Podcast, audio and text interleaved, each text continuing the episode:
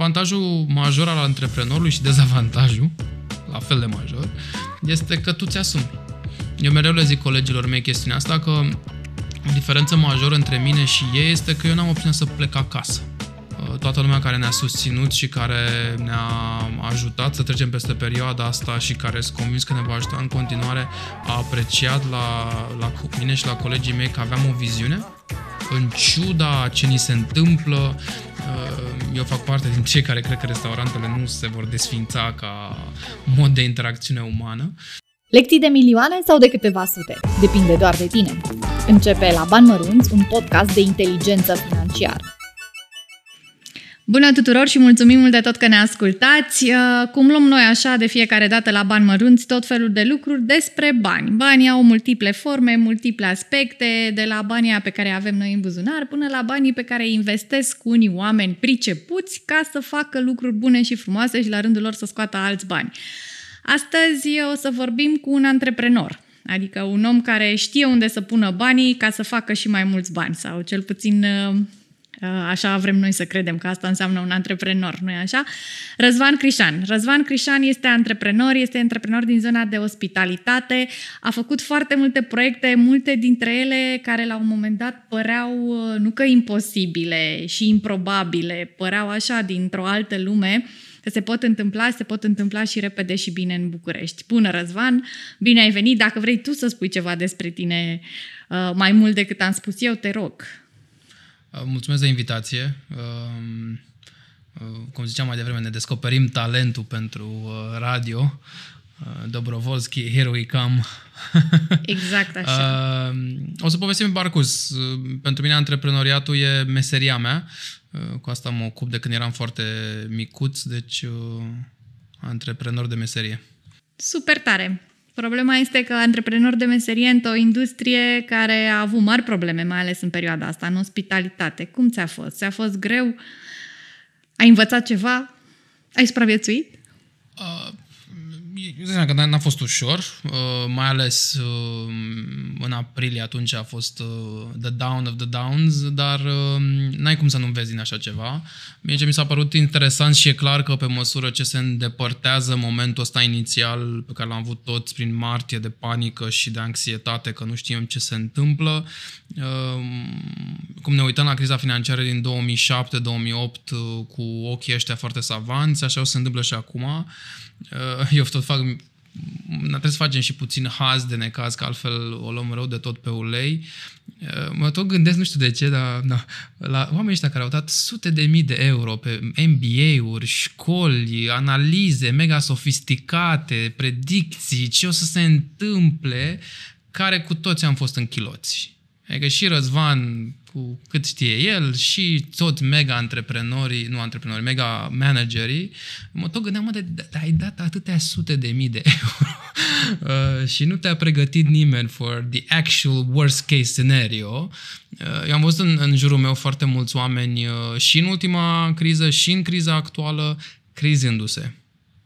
Efectiv, țipând uh, cu ghilimele, uh, în loc să înțeleagă importanța agilității, importanța unor decizii rapide, uh, că nu te mai așteaptă să faci tu prezentări, știi, în PowerPoint-uri sau în Excel-uri.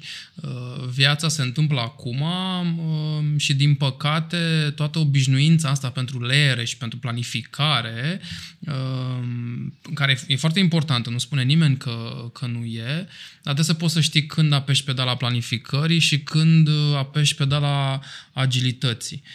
Normal că ospitalitatea a fost printre cele mai lovite. Colegii mei de la Asociația Restaurantelor au vorba asta foarte grafică, că eram precum turiștii aceia de la tsunamiul din Thailanda, uh, aia care se bălăceau în apă, știi, nu eram aia de sus de pe deal.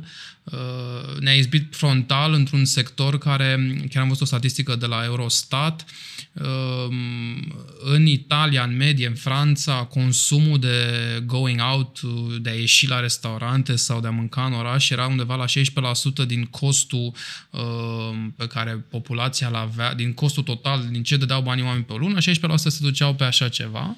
În România, în 2018, era 1,6%. Um, deci relativ puțin.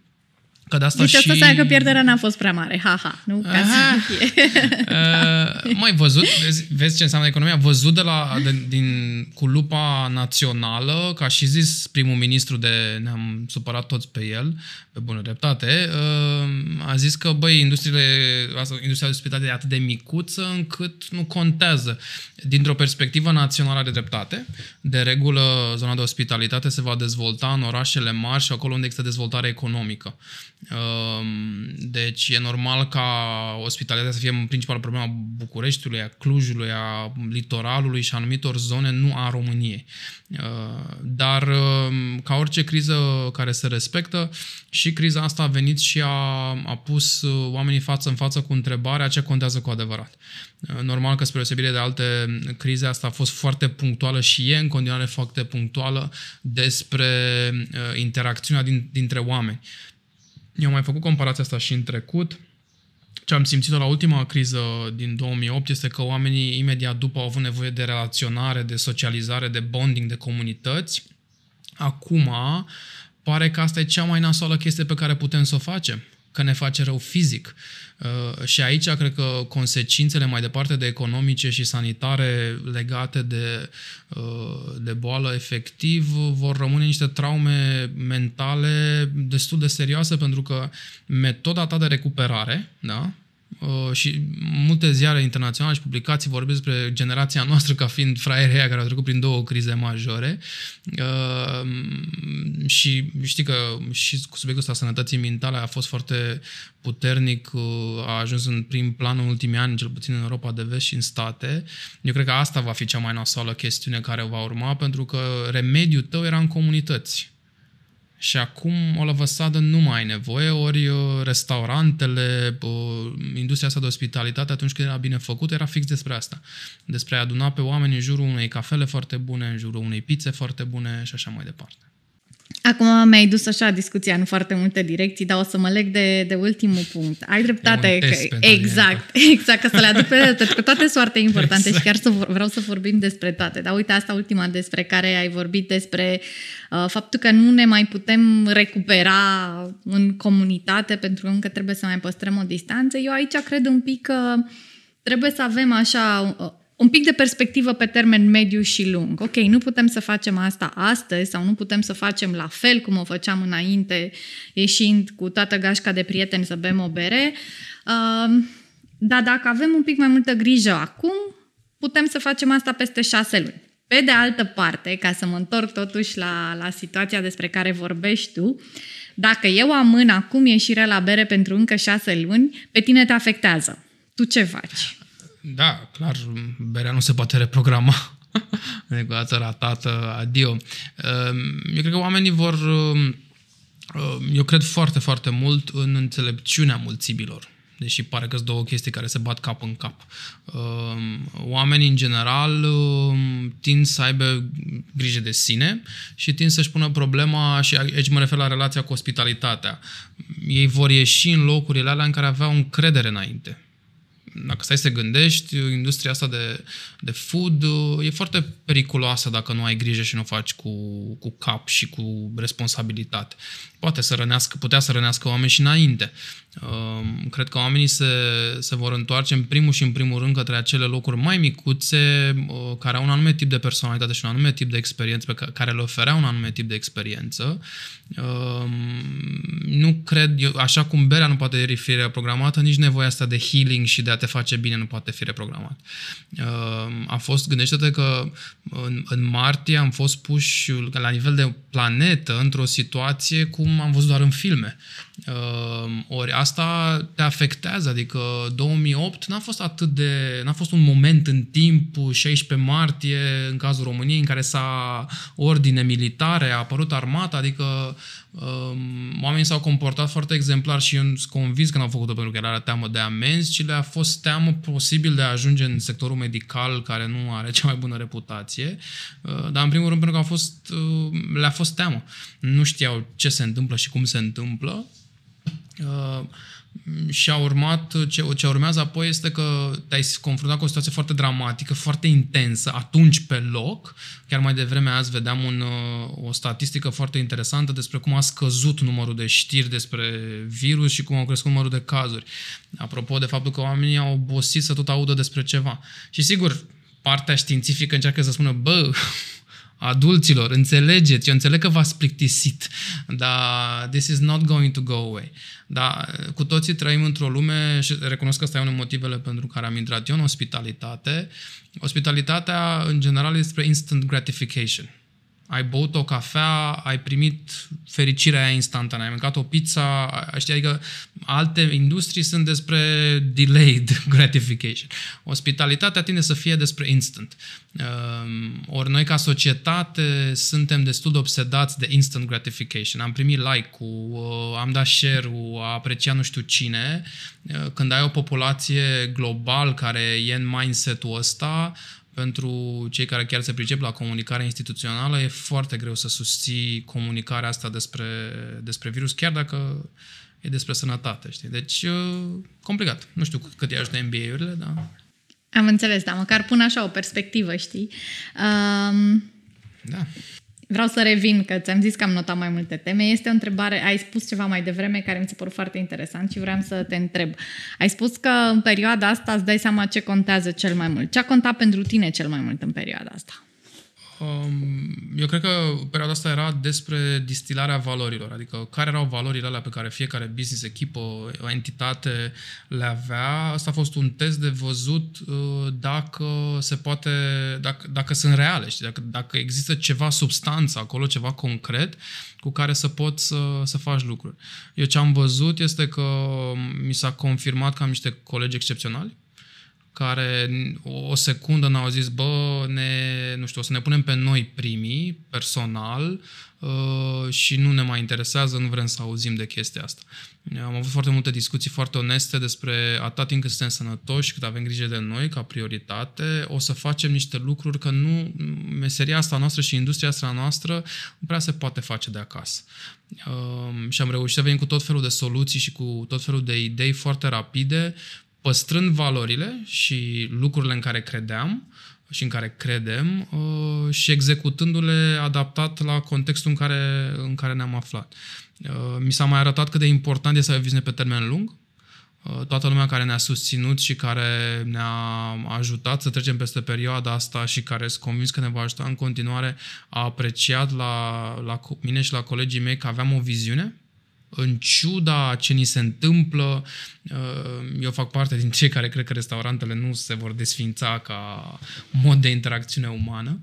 Uh, faptul că noi avem o viziune și că ne putem imagina și în contextul ăsta foarte stresant un viitor, care ni se confirmă și cu chestiile de zi cu zi, adică ne uităm la niște indicatori de vin oamenii, aleg în continuare produsul nostru, e încă relevant vor alte entități să lucreze cu noi. Adică avem destul de multe lucruri la care ne uităm, care ne spun că viziunea asta noastră pentru echipe valoroase, produse de bună calitate și design care să fie potrivit cu conceptul sunt relevante și au un viitor. Ok, să știi, apropo de MBA, cumva asta înveți la MBA, nu că trebuie să te ții de viziune și tot. Întrebarea este cum aplici, cum aplici uh, viziunea asta în momentul în care, știi, tu spui uh, calitate pe termen lung, dar trebuie să plătesc salarii luna asta, trebuie mm-hmm. să mhm. plătesc chirii luna asta, trebuie să fac, știi, adică cum, cum ai făcut, cum ai ținut echilibru între, între toate lucrurile astea? Că, de fapt, discuția noastră și de aici pleacă, pentru că eu știu că tu ai făcut și ai făcut-o destul de bine în perioada asta și ai reușit nu numai să faci și să, să supraviețuiești, ci ai reușit să faci niște lucruri foarte, foarte interesante. Cum, cum ajungi să faci? Adică cum ajungi să te ții de viziune în timp ce rezolvi incendiile care sunt acum pe masă, știi? Păi, iarăși, dacă mergem pe comparația asta cu pompierii, bă, nu știu cum sunt pregătiți pompierii, dar cred că și ei uh, sunt pregătiți cu perspectiva asta, ca să stingi focul, deci ca să ajungi la îndeplinirea viziunii, trebuie să iei niște pași, adică trebuie să faci A, B, C, D. Uh, la fel a fost și în cazul nostru. Am zis, ok, uh, nu știm exact ce se va întâmpla, adică nu știm dacă o să dureze o lună, două, trei, cinci, habar n-avem. Uh, dar hai să vedem cum, uh, ce știm noi să facem. Și iarăși, plec, a plecat de la, de la valori și de la lucrurile în care credem. Eu am intrat în industria asta pe lângă faptul că poți să vezi rezultatele muncii tale foarte repede și pentru că am fost mereu preocupat de ideea asta de a avea grijă de oameni. Știi? Adică și industria de ospitalitate, atunci când e bine făcută, fix despre asta este. Cum mă asigur că am grijă de oameni ăștia, că mâncarea pe care le dau e de bună calitate, că serviciul pe care îl prestez e în interesul lor, că îi tratez cu respect și cu o atitudine pe care aș vrea să o văd înapoi și de la, și de la ei. Ehm, toate lucrurile astea mm, îmi spun mie că industria asta, atunci când e bine făcută și sigur că există și multe exemple, contraexemple, dar uh, eu sunt un optimist incurabil care mereu se va concentra, bă, hai să găsim totuși alea bune care se întâmplă, exemplu pozitiv, nu mă luați cu ăla care a făcut nu știu ce, că nu, nu, nu facem nimica dacă petrecem foarte mult timp să vorbim despre cel care a greșit și cum a greșit. Ehm, când distilez toate lucrurile astea, rezumă această realitate că industria ospitalității este de a avea grijă de oameni. Similar cu meseria de medic, similar cu meseria de pompier și așa mai departe. Ehm, și așa am zis, ok, hai să vedem uh, cu ce putem să contribuim noi. Ehm, la Mamița, de exemplu, am zis unul din chestiile de, pe, care, pe care vrem să continuăm să le facem. Și recunosc că am fost și foarte inspirați de italienii cu care lucram, uh, cu care lucrăm în continuare, că îi vedeam cât de rezistenți sunt și, și cât de... și acolo lucrurile au scăpat destul de puternic sub, de sub control, mai ales în, în zona Milano. Uh, îi vedeai că they carry on. Iau un produs de care au nevoie să-l vândă, să supraviețuiască Uh, și se vor lupta să, să continue și ne, ne ziceau și nouă, guys, as long as you order, we'll deliver. Uh, o să facem pe dracu un patru, o să avem grijă de noi, uh, cum am făcut-o de fiecare dată și de voi, dar uh, we must carry on. Și uh, iarăși, dacă stai să te gândești în toate momentele astea, o mică atenție, o pizza, o cafea, o chestie de bună calitate, îți face viața puțin mai, uh, mai bună în tot contextul ăsta nebun. Crezi că ai fost un pic privilegiat de faptul că ai totuși un business uh, peste medie din ce înseamnă costuri, din ce înseamnă, nici nu știu, produsele tale sunt uh, de foarte mare calitate, dar sunt scumpe, ca să spun uh, foarte direct. Uh-huh. Și atunci, având genul ăsta de poziționare, ți-ai permis poate un pic mai mult decât alții? Adică crezi că și un business din ospitalitate uh, Uh, dintr-o zonă de preț mult mai scăzută ar fi putut să facă ce ai făcut tu? Um, posibil, nu zic nu. Um, nu cred că e um, nu cred că e neapărat doar despre asta. Normal că pe, pe noi ne-a ajutat poziționarea că am reușit să, să-i dăm un spin de comunicare uh, și să-l facem mult mai vizibil, dar um, la finalul zilei um, oricine putea să ajute. Și a fost atâtea, uite, de exemplu, Oana Conta din, din Brașov, Bistro de Arte nu este un restaurant de lux, dar și ei au făcut, uh, au adunat mai multe restaurante în jurul Breslei cărciumarilor pe care le au ei acolo uh, și au făcut lucruri similare. Poate nu au fost atât de, de vizibile neapărat, dar lucrul ăsta s-a întâmplat și la Cluj. S-a întâmplat uh, în multe orașe în care oamenii au reușit să, uh, și inspirați și de inițiative cum am făcut și noi și Adi Hădean, uh, asta a inspirat pe mulți alți oameni să, să zică că pot să fac și eu ceva. Uh, pe noi ne-a ajutat logistica și, și în general, eu, industria mea de, de ospitalitate mi s-a spus mie că trebuie făcută nu cum o fac eu, ci trebuie făcută în alt mod. Ai găsit rețeta de burger, trebuie să faci 50.000 de... Uh, asta e o, succesul sau obiectivul, 50.000 de locuri care fac burgerul identic. La fel despre pizza. Doamne, dacă tot... De ce nu faci câte o mamiță la fiecare colț de bloc? Eu încerc să zic cu cât e mai des întâlnită respectiva experiență, cu atât ea își pierde din valoare. Uh, cu atât oamenii care lucrează acolo se simt mai puțin special. Uh, ori dacă tu vrei să faci ceva de calitate, trebuie ca oamenii care lucrează efectiv să creeze produsul să se simtă special pentru a-i face pe alții să simtă la rândul lor special. Ori asta presupune o altă abordare și o altă viziune despre cum cred eu că trebuie făcută industria asta. Avantajul major al antreprenorului și dezavantajul la fel de major, este că tu ți-asumi. Eu mereu le zic colegilor mei chestiunea asta că o diferență majoră între mine și ei este că eu n-am opțiunea să plec acasă. Să zic, băieți, mi s-a cam luat, nu mai vreau, de mâine îmi dau demisia, am 14 zile îmi dau demisia. Uh, na, n- am ajuns în... A, și asta poate nu e foarte sănătos uh, uh, și lucrez activ să nu mai fiu atât de, cum să zic, uh, să mă blochez în felul ăsta, dar eu, astăzi eu nu-mi dau opțiunea de gata, s-a terminat. Nu mai vreau, am obosit, a venit pandemia peste mine, uitați cheile, vă urez succes. Uh, și antrenându-te să gândești în acest stil, uh, încep să-ți vină ideile, știi cum?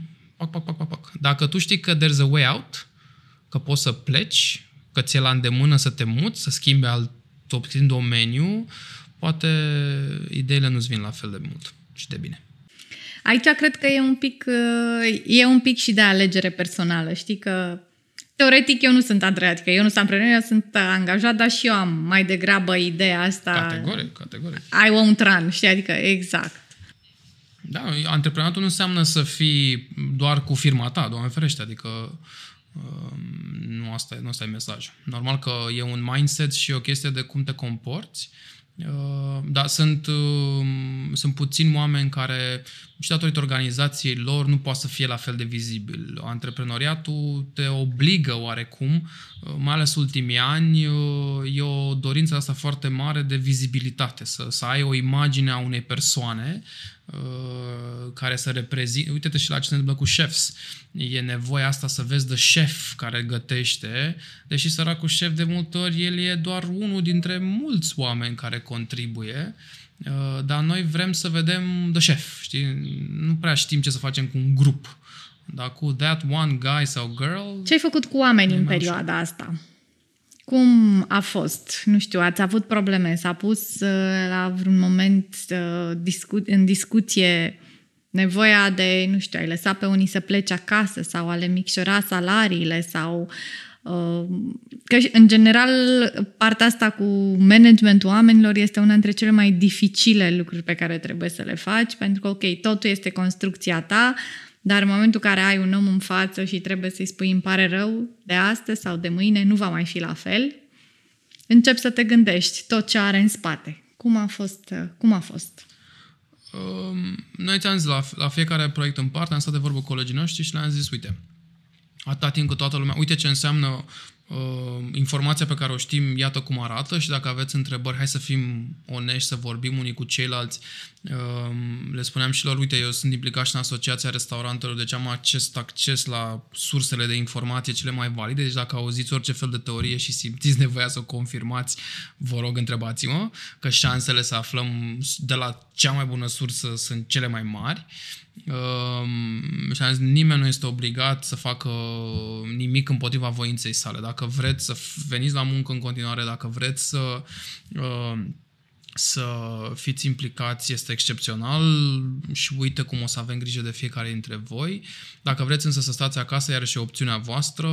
Um, în primele săptămâni, aproape o lună jumate, noi le-am plătit salariile tuturor la același nivel. Noi din vreo 50 de colegi, cred că vreo, doar vreo 20 au fost în șomaj tehnic și asta pentru că unii au ales, adică au preferat să, să facă chestiunea asta, alții nu prea aveau cum să fie folosiți că scăzuse destul de mult traficul, unii au făcut și cu schimb.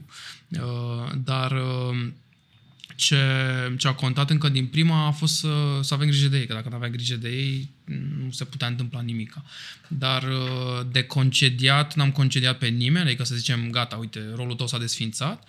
Normal că au fost și colegi care au ales să facă altceva, pentru că domeniul ăsta încă este dominat de zona de tips. Uh, zona asta de tips reprezintă pentru mult... În cazul nostru e puțin diferit. Am eu o, o pată pe creier cu acest tips și am refuzat să fie uh, sursa de venit principală. Um, și de asta noi de-a lungul timpului am plătit pe colegii noștri foarte mult pe, pe contracte, ceea ce vezi în cazul ăsta ne-a ajutat foarte mult, i-a ajutat pe ei, nu pe noi, uh, că au putut, adică veniturile lor n-au scăzut dramatic. Uh, dar uh, tipsul e, e o provocare pentru că el în România e foarte mecanic clienții lasă că nu așa trebuie și oamenii îl, îl iau pentru că așa merită. Um, dar noi aici lucrăm la un sistem de, de câteva luni dinainte de pandemie și o să revenim la el, în care am insistat eu colegii mei, măi, e acest punct foarte, foarte, foarte nevralgic pentru industria noastră. Tipsul. Haideți să vedem Uh, și de regulă în restaurante există practica asta de uh, uh, obiectiv. Cu cât vinzi mai mult, cu atât crește tipsul. Nu? Că e acest uh, acolo, 10%.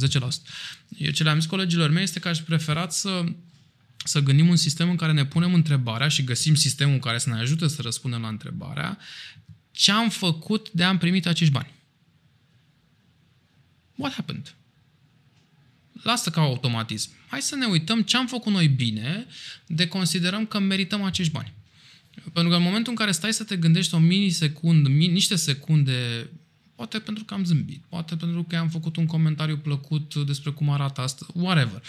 Încep să, să, să înțelegi că meseria ta e de fapt de altă natură, știi? Încep să spui niște întrebări foarte pozitive, zic eu, astfel încât să poți să ajungi acolo. Dar în perioada asta a dispărut tipsul și n-aveai cum să-l suplinești. Deci normal că a fost foarte dificil, dar uh, oamenii care sunt făcuți pentru meseria asta și care vor mai departe să lucreze cu noi au rămas alături de noi. Foarte puținți s-au decis să facă altceva, gen să se ducă la mare, unde uh, tipsul crește foarte repede, foarte scurt, dar uh, aș spune că foarte puțini au ales să facă asta. A venit vreunul din la, dintre ei la tine să-ți ceară sfaturi financiare, de buget personal, de management de buget personal, că ok, este, e o zonă delicată întotdeauna, dar în perioada asta noi am văzut peste tot că a fost, a fost chiar mai, mai greu. Da, da, Pe clar, lângă clar. faptul că au scăzut venituri, dar și toată impredictibilitatea asta.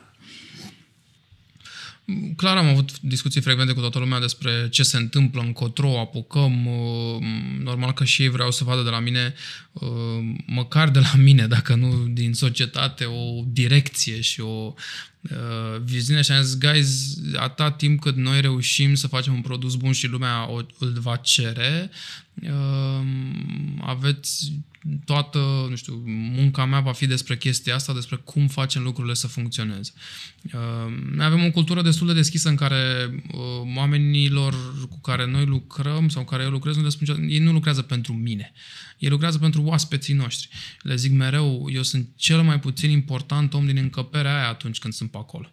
Rolul meu nu este să fiu primul serviciu, din contră, e cea mai mare greșeală să facem așa ceva. De pentru care avem o relație foarte deschisă și transparentă, sunt unii colegi mult mai uh, deschiși și mai uh, comunicativi care împărtășesc lucruri de genul ăsta, alți colegi care n-au neapărat exercițiu, nu doar cu mine. În general, uh, bănuții lor sunt ai lor. Dar ți-am zis, am căutat să facem astfel încât să scadă cât se poate de puțin veniturile și din ziua 1 în care s-au deschis restaurantele, i-am adus înapoi din șomaj tehnic și chiar dacă cu terasele plouă, ce faci, o lipsă de predictibilitate, am vrut să, să-i aducem înapoi și atunci unde și-au fost un, unul, două cazuri în care uh, poate nu mai aveam noi ce să facem cu oamenii, ce am făcut a fost să întrebăm la alte locuri, băi, ați putea să-i folosiți pe colegii ăștia, că sunt foarte talentați, foarte pricepuți uh, și am găsit noi pentru ei uh, niște joburi. Am înțeles. Cum a fost perioada asta? Adică, nu știu, au revenit oamenii, au încredere, vin la terase, sunt dispuși să cheltuiască la terase ca înainte? Eu am mereu această, am avut-o și înainte și am în continuare, că ăsta e genul de affordable luxury uh, și care îți dă niște instant gratification. Deci nu m-ar mira ca zona asta de, again, zona de ospitalitate care era despre crearea de experiențe valoroase și cu un anumit tip de semnificație, relație ca lumea, produsul bun, um, pasiunea pusă pentru meseria ta. Nu mă pricep la cealaltă zonă a industriei noastre, care e dominantă. Mă pricep la zona asta de nișe, deși aș vrea să o văd majoritară, a produselor alternative care sunt de obicei, le vezi în marile orașe. Dar așa cum am văzut-o eu, mai toate coffee shop-urile micuțe, mai toate restaurantele um, care și, și locurile care sunt despre un anumit tip de semnificație s-au întors destul de aproape de unde erau Uh, pentru că, așa cum spuneam, oamenii se vor întoarce în principal la acele locuri care aveau o relație cu ei. Ideal emoțională, nu una de discount. Uh, însă, la cum era structurată industria asta, o să fie foarte severă uh, uh, contracția pentru că aveai foarte multe modele de business care, uh, noi dacă vrei, aveam norocul într-o oarecare măsură că întotdeauna ne-am preocupat să fim inovatorii pieții uh, sau print, nu, printre cei care inovam uh, apropo de concepte, modele.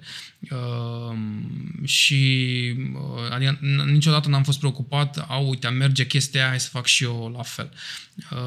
Ori foarte multe din modelele de business din zona de ospitalitate din, din marile orașe erau destul de, nu veneau cu chestii neapărat diferite sau elemente elemente care să-i diferențieze puternic. Ori asta conta și a contat și va conta enorm. Uh, oamenii când aleg să iasă în oraș uh, se gândesc pe zone, pe locuri și odată ce s-au obișnuit un obicei de a merge la locul ăla care pizza sau înghețată de foarte bună calitate, e destul de greu să scoți din obiceiul lor uh, respectiva vizită. Dacă tu aveai o relaționare strict financiară sau de proximitate, că, nu știu, era cantina de la birou de jos sau uh, la fiecare trei cafele primeai două și un pupic, whatever, greu de crezut că oamenii s-au întors la așa ceva. Uh, mult mai uh, fezabile că s-au întors la locurile alea în care îl știi cum îl cheamă pe barista, uh, ai mâncat pizza aia foarte bună sau produsul ăla foarte bun. Am înțeles și instant gratification-ul ăsta, pentru că acum totuși e un pic mai puțin decât înainte, trebuie să fie mai de calitate. Asta este ce... Clar și gândește-te că eu am foarte mulți cunoscuți care uh, au fost forțați să economisească bani. Uh, nemai ieșind în oraș, unii au avut aceste revelație, vai, dacă dădeam pe ieșit în oraș, uh, e, e amuzant să-i întreb da, și dacă n-ai putea să mai ieși vreodată, ți-ar plăcea? Panică, acum nouă ni s-au făcut ochii mari, uh, da, nu se vede, dar da. Nu? Exact. nu. Uh, și, adică își dau seama că e o mini prostie ce au zis, vai cât economiseam. Ok, am economisit. Uh, e clar că oamenii o să fie super reticenți să plece în afară. E clar că probabil nu vor fi atât de dorni să-și cumpere chestii scumpe. Uh, cel puțin o perioadă cât e, nu e foarte clar ce se întâmplă, ehm, în egală măsură oamenii vor fi oameni. Vor avea nevoie de lucruri care îi fac să se simtă bine. Ehm, și e ce spuneam, comunitatea din care tu faci parte ehm, este chestia aia care îți dă un anume tip de bine. Ori restaurantele și zona asta de ospitalitate, din, iar marile orașe, că acolo cunosc, în toată lumea zona asta de independent restaurants, cum ne numim, să zic așa, uh, sunt alea care au avut o expansiune foarte mare în ultimii ani pentru că îți dădea un anume tip de autenticitate. Uh, ele nu erau despre a te hrăni repede, bine și peste tot la fel. Erau despre a te hrăni bine, bineînțeles, dar într-un mod autentic, într-un mod original, într-un mod în care făceau ei ceva acolo special, Um, care putea să însemne genul de comunicare pe care o făceau, genul de muzică pe care o puneau, genul de uh, mixuri de produse pe care le făceau și atenția pe care le acordau celor care, um, care erau oaspeți și care sunt în continuare.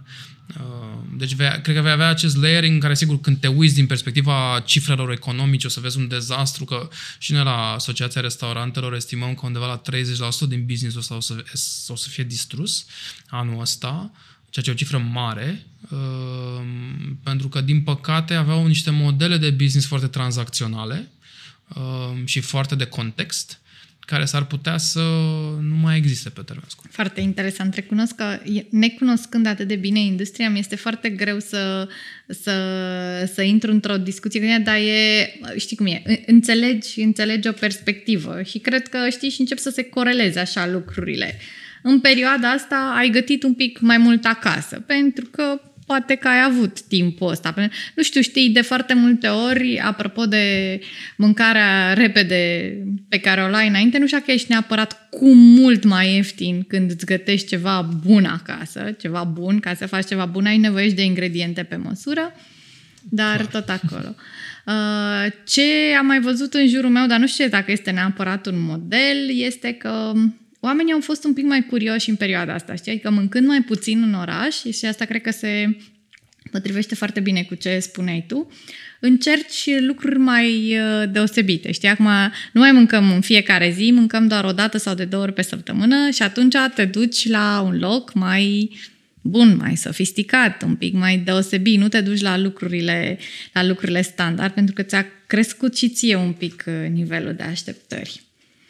Da, sunt curioasă și eu să recunosc că sunt foarte curioasă să văd cum, cum ne schimbă, de fapt, așa, pe termen mediu toată perioada asta. Că acum suntem încă într-o perioadă de semi-adaptabilitate, încă cred că toți așteptăm să ne întoarcem la exact ce a fost înainte, deși pare că suntem deja cu trei pași prea departe ca să ne mai putem întoarce la ce a fost. Cred că o să fie destul de interesant așa ce urmează.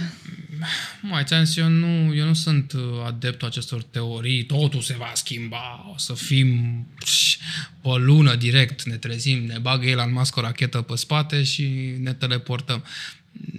Iarăși, eu am, nu, nu am, n-am avut maturitatea pe care, observ, self-promotion, maturitatea pe care am acum în ultima criză, dar trăind prin ea, adică eram un adult semi-conștient, uh, Păi n-a fost atât de dramatică pe cum o, o vezi acum în tot felul de documentare, a venit balaurul, ne-a decapitat.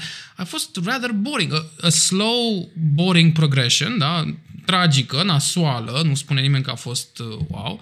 Și acum, dacă stai să te gândești de câte dăți am fost în chiloți știi, și în maiu, adică asta pare a fi fost una din acele, one of the lamest, cum zic englezii, cele mai penibile crize, între ghilimele, în care erau și toate chestiile astea pe, pe net în care uh, bunicii noștri au fost trimiși mm-hmm. la mhm. război, noi suntem trimiși acasă, știi? Uh, e, e atât de bizar tot ce se întâmplă, pentru că e o chestie care, evident că e semnificativă și importantă și trebuie să te protejezi, Uh, la nivel de sănătate individuală, dar pare că reacția pe care am avut-o economic și mondial a fost puțin cam deplasată pentru consecințele sale, știi? Adică, și de asta eu simt, eu simt că oamenii sunt vorba ta puțin amețiți să așa la modul și vezi în reacțiile pe care le... Și acum vorbesc doar ca un, uh, cum să zic, observator din exterior, că re, contrareacțiile astea la nu port mască, nu aia, nu aia, vin și pentru că oamenii simt un anume tip de uh, neîncredere. E ce spuneam mai devreme, comunicarea instituțională. Mindset-ul omenirii este pe instant gratification. Le-ai dat instant gratification în martie. Stai acasă Închide-te, izolează-te. E, e foarte greu din perspectiva unui comunicator uh, când, și asta e, din păcate, problema acestei boli, că ea e foarte boring între ghilimele. Crește treptat, uh, dacă interacționezi, crezi, dacă nu. Adică e, e atât de, uh, de liniară tot ce se întâmplă și marketingul pe care toată lumea l-a făcut în ultimii ani a fost despre exceptionism. Avem un moment de se mai întâmplă ceva. Uh, ori uh, Aici e o problemă foarte mare pentru că oamenii sunt puțin obosiți uh, și în tot acest context foarte confusing. Kanye West vrea să fie președinte. Uh, virusul vine peste noi. Uh, cea mai mare tragedie, și asta, vezi, e, eu sunt foarte supărat pe acei faimoși sau, mă rog, oameni care creează niște titluri foarte scoase din context.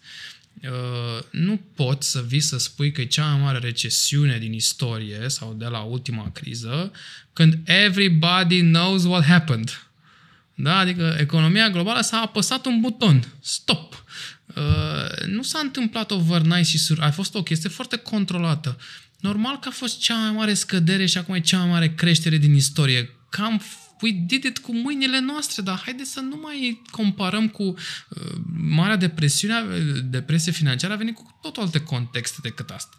N-a existat o coordonare globală la fel de mare ca acum, n-a, n-a existat multe chestii din consecințele de acum, dar pentru că e sexy să, să bagi astfel de titluri, uh, normal că oamenii vor auzi și în tot contextul ăsta mega țăcănit, mai mult ca niciodată, Uh, mare parte din populație cred că are nevoie de ceva autentic, ceva, mă, să pun mâna pe ceva care e real. Uh, și de asta cred că zona asta de hospitality e cea mai la îndemână, că e și cea, pare și cea mai safe, locuri mici, cât de cât în aer liber, uh, fără înghesuieli majore, cu oameni pe care cât de cât îi cunosc, și am încredere că nu sunt niște bezmetici care uh, au făcut cine știe ce chestie și după aia hop până acasă și aia. Și mai e și gustos până la urmă. Păi, e la pachet, știi? nu cred că poți să le disociezi. Uh, mulțumesc mult de tot, Răzvan. Ne apropiem de final. Mai am o singură întrebare. Este întrebarea pe care noi o punem tuturor celor care vin în podcastul nostru. Este despre primii tăi bani. Cum ai făcut primii bani și cum i-ai cheltuit? Uh, wow, ok. Uh, ca orice puș care se respectă, aveam vreo 15 ani și cred că vreau eu să ies în oraș cu prieteni și tai că nu vrea să-mi dea bani. Uh, dar vezi ce copil matur eram? Am vrut să mă angajez. Problema era că la 15 ani nu m-a angajat nici naibii. Uh, deci nu mi-a ieșit atunci. Dar primii mei bani efectiv au fost când m-am oferit eu să fac uh, ziua liceului și uh, a trebuit să găsim o soluție să-l finanțăm. Și am câștigat niște, am convins niște branduri să ne ajute uh, și ne-am dat și noi un mic reward la final, câteva, nu știu, foarte puțin bani din ce a mai rămas. Am fost surprins în primul care a mai rămas niște bani. Uh, și aia a fost, uh, aia a fost, a fost momentul când am uh, făcut primii bănuți, când eram destul de mic în liceu. Uh, după care, după liceu, am tot făcut eu niște mici eventuri. Uh, am, făcut, am organizat balul de absolvire, care a ieșit cu un profit de 100 de euro, pe care i-am donat. Deci eu, eu am fost mai degrabă cu... Și primii bani, cu primii cu bani donări. ce ai făcut? Mi-am luat un tricou, o cu prostie, don. nimic, nu n-am pus la educație, nu mi-am luat pensie privată. Nu. Un instant da, gratification, da, normal, că este... Da. este. Era mai puțin sofisticat acum. Mulțumesc mult de tot, Răzvan. Uh, a fost Răzvan Crișan, antreprenor, uh, om plin de optimism, care crede în viziune și în oameni mai mult decât orice. Cea mai bună investiție de timp la bani mărunți, podcastul fără bani despre bani oferit de BCR.